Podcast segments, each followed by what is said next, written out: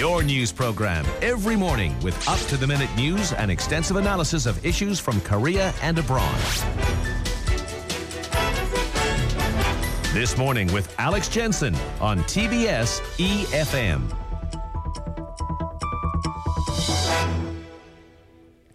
Yeah, so 819, we cross now to the US, which has dealt with its own share of gruesome child abuse cases and passed the 2012 Protect Our Kids Act to do something about that.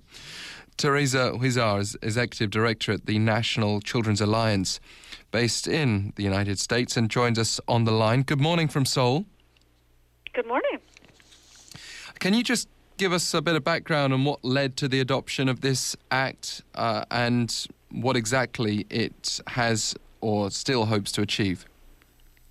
Sure. The Protect Our Kids Act uh, really was the result of um, a, a, number of groups that were very concerned about the fact that there were uh, child abuse fatalities in the U.S. and that those were getting inadequate attention. It wasn't so much that the numbers were going up or down, it's simply that despite a lot of effort, there had not been serious decline in those numbers. And we believe that those um, deaths were in fact preventable, and so wanted to have an opportunity to really look at the root causes of those um, deaths and find out how better to prevent them and to um, really spread better practices around that. So, what the Protect Our Kids Act really did was establish a national commission that would um, conduct hearings around the country and really examine practices, both good and bad, so that le- legislative recommendations could be made so the the problem of child abuse in the home is not only is it very difficult to prevent, it's also sometimes very difficult to shed light on on, on very private cases. I mean, the, the awful incident I mentioned briefly before involved a, a seven year old boy here who was kept in a refrigerator for years. And that only came to light when um, there was a, an investigation into children who happened to be missing from school for an extended period of time after another child abuse case of a girl that managed to escape alive. But you know, it's obviously horrendous. We, we just simply don't imagine these things could be happening in the apartments and houses surrounding us. Well, I think unfortunately, because we think of um, individuals who commit child abuse and certainly any fatalities as somehow monsters or quite different from us, we really fail to notice things like, you know, we have a neighbor whose children are never seen out of the house. I mean, that should cause concern. Or children who don't go to school for prolonged periods of time, which should also cause concern. So I think one thing that we need to dispel is the myth that somehow the individuals who commit these acts are so radically different from ourselves. They're folks that we go to school with, that we might attend a faith community with, that we see in the grocery store, and that are, in fact, our neighbors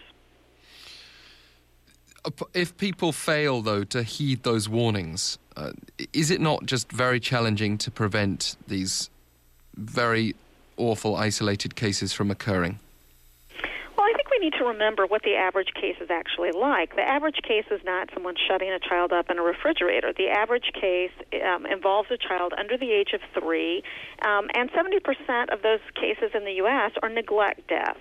So they're not someone who's physically abused to death, as you might um, imagine from reading media reports or other kinds of things, but actually a variety of actions have not been taken on their behalf that leads to the child's death. So mm. we believe those to be highly preventable.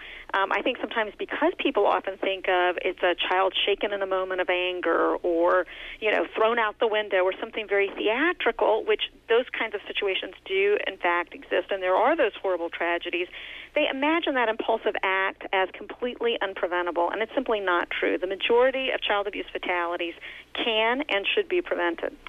Yeah, I mean, in, in this case, in Korea that I mentioned, the, the father apparently had been very upset with the, the son for allegedly lying to him. It was a beating that occurred over a, a period of time. It, it, wasn't just impulsive for a few seconds. And, um, and the mother was present as well. Uh, and you know, one parent going off the rails is one thing. For both parents to be involved, how rare is that?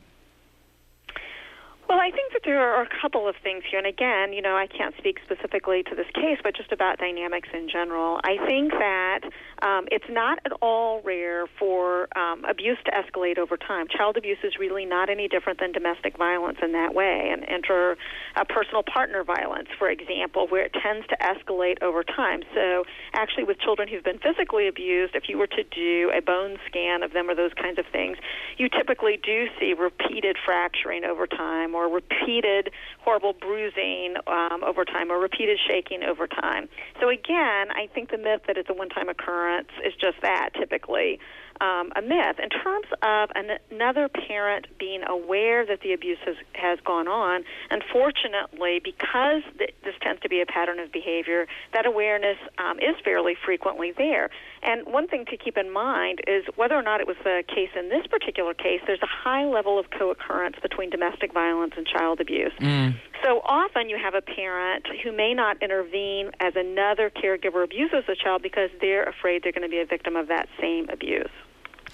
Okay, well, let me give a couple of examples. I am you know, literally aware of a couple of families uh, in my neighborhood where, you know, that it, it's quite obvious that some of the children are, are favored over others, and I hear stories about, you know, the, the eldest of the siblings being particularly verbally abused, but not necessarily physically mm. abused. I mean, is, is, that cause for alarm, or do we? I mean, where do we draw the alarm? Sorry, the line between a normal family dispute and something that warrants attention? You can't be intervening in all your neighbours' affairs all the time, obviously. Well, that um, one thing to keep in mind is here in the U.S., in particular, every state has state laws defining very specifically what constitutes abuse. So often we find that individuals simply don't know where those lines are drawn, and when their attention is drawn to where they fall, I think it becomes a little, and they have training about how to recognize signs of abuse. Um, we do find that people will report abuse um, when they see it. So I, I think that um, one of the great challenges is that the general public often do not know what are signs of abuse. Now, certainly, if someone's talking to children in a harsh way, that's concerning. However, um, I think that that um, in the United States, it would be a very rare occurrence for Child Protective Services to intervene because of something like that. Mm. Um, typically, the laws are much more specific about, especially in emotional abuse cases, it has to be something significant enough to cause long term damage or harm. Um, and so, not simply something that would cause momentary upset, that, that sort of thing. However, back in terms of the subject of child abuse fatalities, which we've been talking about, of course, those kinds of situations are not ones involving emotional abuse. Um, there may be emotional abuse in addition to the physical abuse or the neglect that causes the child's mm. death, but it's the signs and symptoms around the physical abuse, the neglect, or even there are children who are sexually abused to death. It's signs and symptoms around that that we want people to be aware of and really paying attention to. Yeah, because it's just very difficult to imagine when you when you hear of emotional abuse. Uh, it's hard to imagine that escalating, but obviously in some cases it, it does escalate um, with horrifying consequences. The other question I wanted to ask you is what's the appropriate punishment? I mean, you, you, might, you might have situations where parents have other children to look after. You know, if they're both in prison, what happens to those children, etc.? Well, I think that um, you know the laws in every state set penalties in the U.S. that relate to um, various acts, and I think it depends on, in many ways, the way these laws are established. It really depends on what happened. You know, for example, it's a very different thing. Let's say you have a parent who is drunk, falls asleep, a small child wanders out the door and is run over by a car and killed in the street. That's one level of culpability. There's a different level of culpability that attends to someone who purposely beats a child to death. So I think that when we're talking about child abuse fatalities, we have to um, understand that it encompasses a very mm. wide range of behaviors between intentional acts that were intended to cause harm and negligent acts that um, are are still um, fatal in their outcome and are highly concerning and for which people deserve punishment, but were not intended in and of themselves to cause the death of the child. Yeah, in those situations, it could compound the suffering to, to, remove them entirely from their families, for example. Um, we've got to leave it there. You've raised some interesting points there, and, and we appreciate you taking the time. Teresa Huizar from the National Children's Alliance, thank you. Thank you so much for having me. And Bye-bye. further, any further questions, you can email us, efm this morning at gmail.com.